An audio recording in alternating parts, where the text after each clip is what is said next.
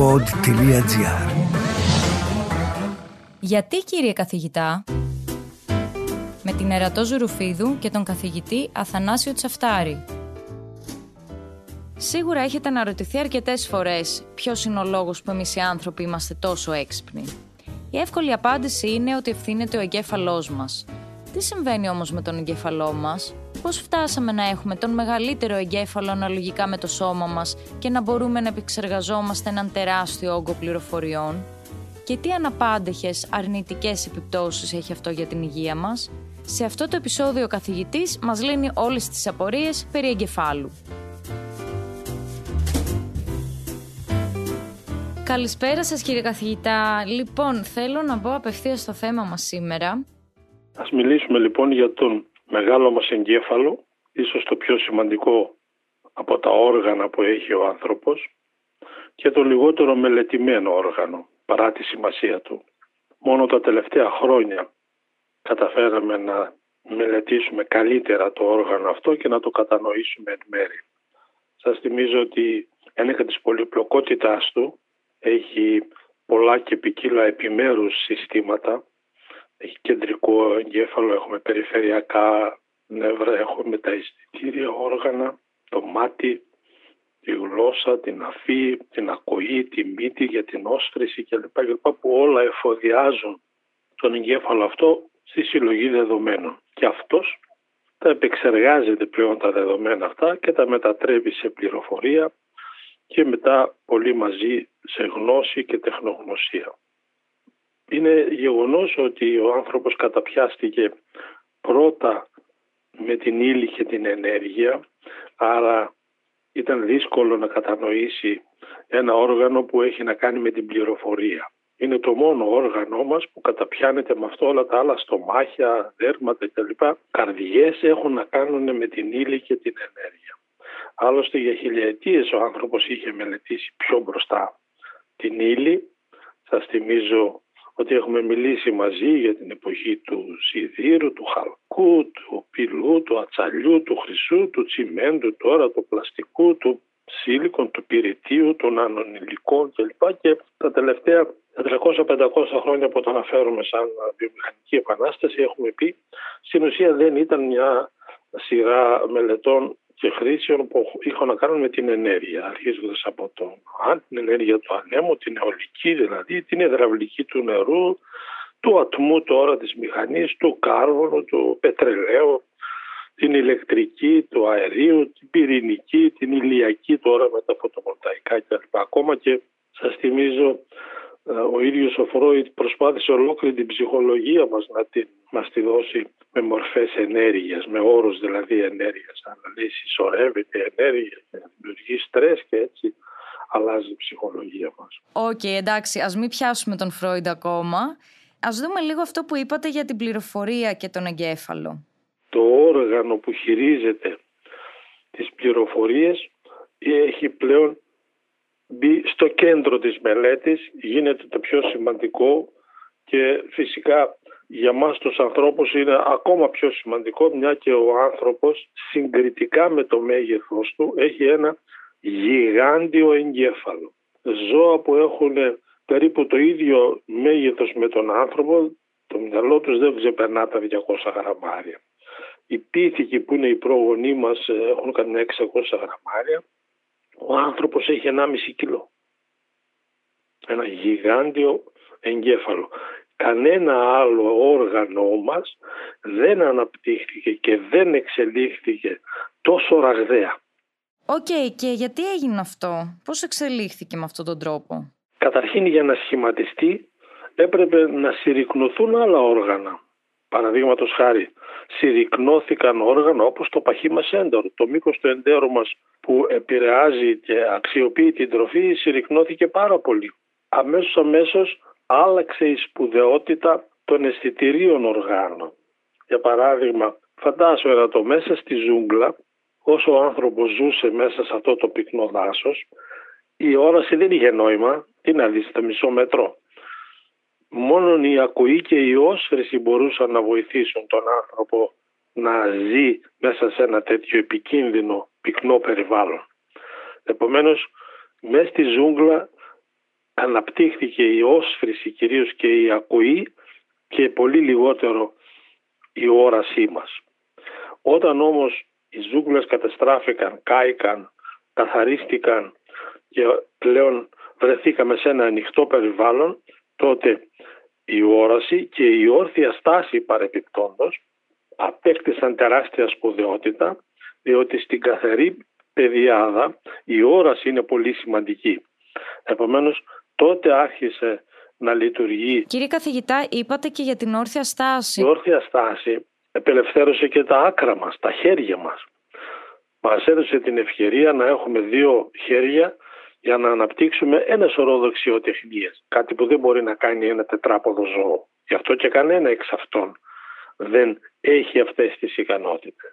Τώρα βέβαια λογικά η προστασία ενός τόσο μεγάλου εγκεφάλου, τόσο μεγάλου μυαλού δηλαδή, χρειάστηκε να έχει και ένα, και ένα τόσο ευαίσθητο όργανο και σημαντικό για την επιβίωση, χρειάζεται και να έχει και μιας μορφής ε, οστέινης προστασίας.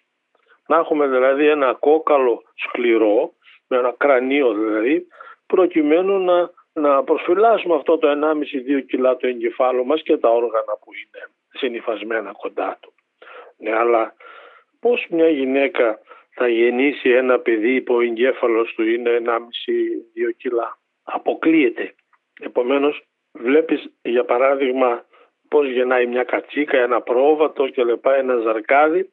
Το αρνάκι γεννιέται σχεδόν έτοιμος με το κεφαλάκι του. Λίγο το γλύφει η μαμά του να φύγουν τα υγρά, καθαρίζει η μύτη του, αρχίζει να παίρνει αναπνοές και σε 2-3 λεπτά, 5-10 λεπτά αρχίζει και τρέχει στο λιβάδι. Αυτό ήταν απαραίτητο διότι φαντάζεστε να είναι ένα νεογεννημένο ζώο και να χρειάζεται 6 μήνες ή 9 μήνες να μεγαλώσει θα το έχουν φάει οι λίγοι και τα λιωτάρια στο δευτερόλεπτο. Ναι, δεν νομίζω να πάει δεν πολύ καλά. Δεν μπορεί να είχαν εγκέφαλο που δεν ήταν πλήρως ανεπτυγμένος προκειμένου να επιβιώσουν μέσα στη ζούγκλα. Επομένως, ε, στην περίπτωση του ανθρώπου αντιλαμβανόμαστε ότι για να διευκολυθεί η γέννα γεννιόμαστε ανώριμοι με ένα πολύ μικρότερο εγκέφαλο και χρειάζεται πλέον η υπόλοιπη ανάπτυξη του εγκεφάλου μας να πάρει χρόνο και να γίνεται μετά τη γέννησή μας. Γι' αυτό και βλέπουμε τη μάνα, τους συγγενείς να δεσμεύονται για μεγάλο διάστημα. Αυτό θα πάρει δύο-τρία χρόνια όσο κρατάει ο εγκέφαλος να πάρει το σωστό του μέγεθος και να αρχίζει να λειτουργεί πλήρως. Αυτή είναι μια μεγάλη διαφορά του ανθρώπου σε σχέση με τα υπόλοιπα ζώα. Λοιπόν, να ρωτήσω τώρα κάτι, έχουν αρχίσει οι απορίες μου. Ε, συνήθως στη φύση βλέπουμε ότι κάτι δίνεις, κάτι παίρνεις. Οπότε τι μειονεκτήματα έχει αυτός ο τεράστιος εγκέφαλός μας; Όπως σωστά λες, ο μεγάλος μας εγκέφαλος σε όρθια θέση έχει και τις δυσκολίες του πέραν της γέννησης. Παραδείγματος χάρη, για σκεφτείτε να έχεις ένα μεγάλο κεφάλι και να πιέζει αφόρητα τον τράχυλο από κάτω και τη σπονδυλική στήλη. Γι' αυτό και τα μωρά μέχρι να ε, μεγαλώσουν αναγκάζονται να περπατούν στα τέσσερα, μπουσουλώντας όπως λέμε και θα σηκωθούν όρθια μόνο όταν μετακινηθεί το σημείο στήριξης του εγκεφάλου πάνω στη σπονδυλική στήλη και στον τράχηλο και φτάσει στο σωστό σημείο. Ένα άλλο πρόβλημα που έχουμε με αυτό τον γιγάντιο εγκέφαλο είναι ότι ο μεγάλος εγκέφαλος απαιτεί γιγάντια ποσότητα ενέργειας για να λειτουργήσει. OK, okay, άλλη μια ερώτηση τώρα. Όταν δεν υπάρχει τροφή, τι γίνεται, γιατί ο εγκέφαλος δεν είναι ότι μπορεί να σταματήσει να λειτουργεί επειδή δεν έχει τροφή. Όσο ο άνθρωπος ζούσε σε μια εποχή που ας το πούμε ήταν ανοιξιάτικη, καλοκαίρι, τροφή μπόλικη κλπ. κλπ. Η τροφή όμως σε περίοδου σπάνιζε. Έπρεπε λοιπόν ο εγκέφαλος επέβαλε να τρώσει όταν μπόλικη τροφή υπάρχει και να ανάγκη να την αποθηκεύσει στην τροφή με τη μορφή λίπους έτσι ώστε όταν θα έρθει η δύσκολη περίοδος και δεν θα έχει τροφή και ενέργεια για να λειτουργήσει σου λέει αποθήκευσέ την, κάν την λίπος γύρω γύρω από το στομάχι σου έτσι ώστε να έχω εγώ ενέργεια για να λειτουργήσω ακόμα και όταν στο εξωτερικό περιβάλλον δεν θα υπάρχει τροφή. Αυτό λοιπόν φανταστείτε το να συμβαίνει όταν συμβαίνει στο εξωτερικό περιβάλλον και στη ζούγκλα γιατί η τροφή δεν ήταν συνεχώς μπόλικη. Όταν ήταν μπόλικη σου λέει τώρα φάε, αποθήκευσε και όταν θα έρθουν οι δύσκολες μέρες της ξηρασίας, του χειμώνα, το, θα φύγουν τα ζώα που κυνηγάς κλπ. κλπ. Δεν θα έχω πρόβλημα γιατί θα έχω αποθηκεύσει το λίπος. Έλα όμως τώρα ερατώ στις μέρες μας όπου στα σούπερ μάρκετ δεν τελειώνουν ποτέ τα τρόφιμα. Επομένως έχουμε μάθει να τρώμε, να αποθηκεύουμε για να ξεπεράσουμε τις δύσκολες μέρες. Τώρα όμως στη σύγχρονη εποχή οι δύσκολες μέρες δεν έρχονται ποτέ και διαρκώς αποθηκεύουμε. Έτσι καταντήσαμε στην παχυσαρκία που τίνει να γίνει η μάστιγα του αιώνα μας με όλα τα παρελκόμενα της. Για ποια παρελκόμενα μιλάμε; Ποια παρελκόμενα; Ο διαβήτης, τα καρδιοαγγειακά, ο καρκίνη κλπ. Όλα είναι παρελκόμενα αυτού του προβλήματος. Θυμίζω κάτι που έχει σχέση με αυτό που συζητάμε, ότι από τις τροφές που έχουν άμυλο είναι πολύ εύκολο να χωνευτούν και είναι πολύ εύκολο μόλις χωνευτεί το άμυλο να μετατραπεί γρήγορα σε λίπος και γρήγορα να αποθηκευτεί. Επομένως όλες οι κοινωνίες σε όλες τις υπήρους προτιμούσαν να έχουν τρόφιμα αμυλούχα. Να σας πω παραδείγματα. Η Ευρώπη και η Δυτική Ασία στηρίχθηκε στο στάρι που είναι η κύρια αμυλούχος τροφή και σε εμάς. Ευρώπη και Ασία. Η Αμερική στηρίχθηκε στο καλαμπόκι. Άλλη μεγάλη αμυλούχος καλλιέργεια και τροφή. Όλη η Ασία στηρίχθηκε στο ρύζι. Άλλη μεγάλη και σπουδαία αμυλούχος τροφή. Όλη η Αφρική στηρίχθηκε στο σόργο. Επίσης σημαντική αμυλούχος τροφή. Και τέλος όλη η Νότιος Αμερική στηρίχθηκε στις πατάτες. Επομένως, βλέπουμε ας το πούμε το σύνολο της ανθρωπότητας να έχει φροντίσει να στηρίξει τη διατροφή του στο άμυλο καλλιεργώντας και τρώγοντας αμυλούχες τροφές από είδη που προσαρμόζοντας την εκάστοτε περιοχή. Είναι όπως είπα εύκολο στην χώνευση και είναι εύκολο να το μετατρέψεις σε λίπος και να το αποθηκεύσεις. Γι' αυτό σας είπα ότι πληρώνουμε ακριβά με την παχυσαρκία μας γιατί η παχυσαρκία μας έχει σαν παρελκόμενα προβλήματα το διαβήτη, τα καρδιοαγγειακά, τους καρκίνους και άλλα.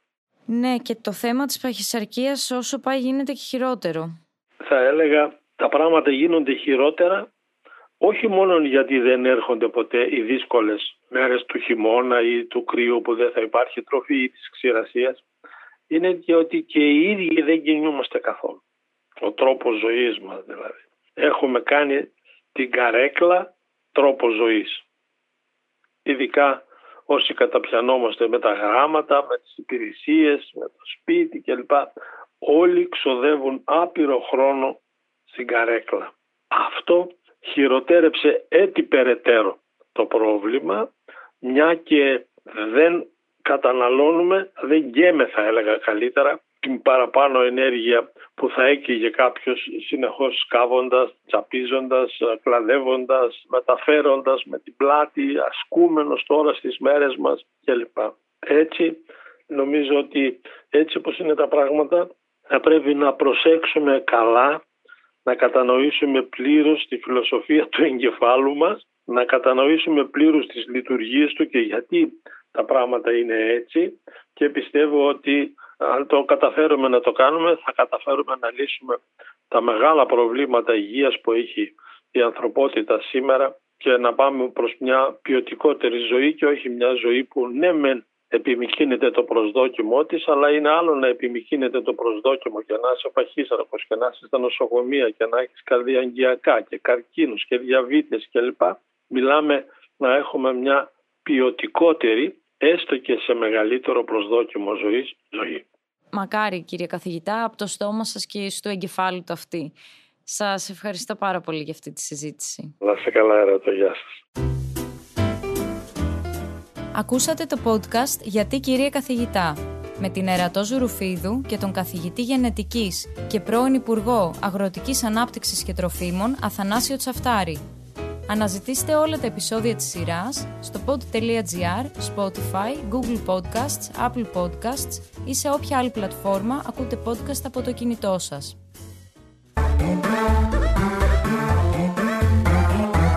Pod.gr. Το καλό να ακούγεται.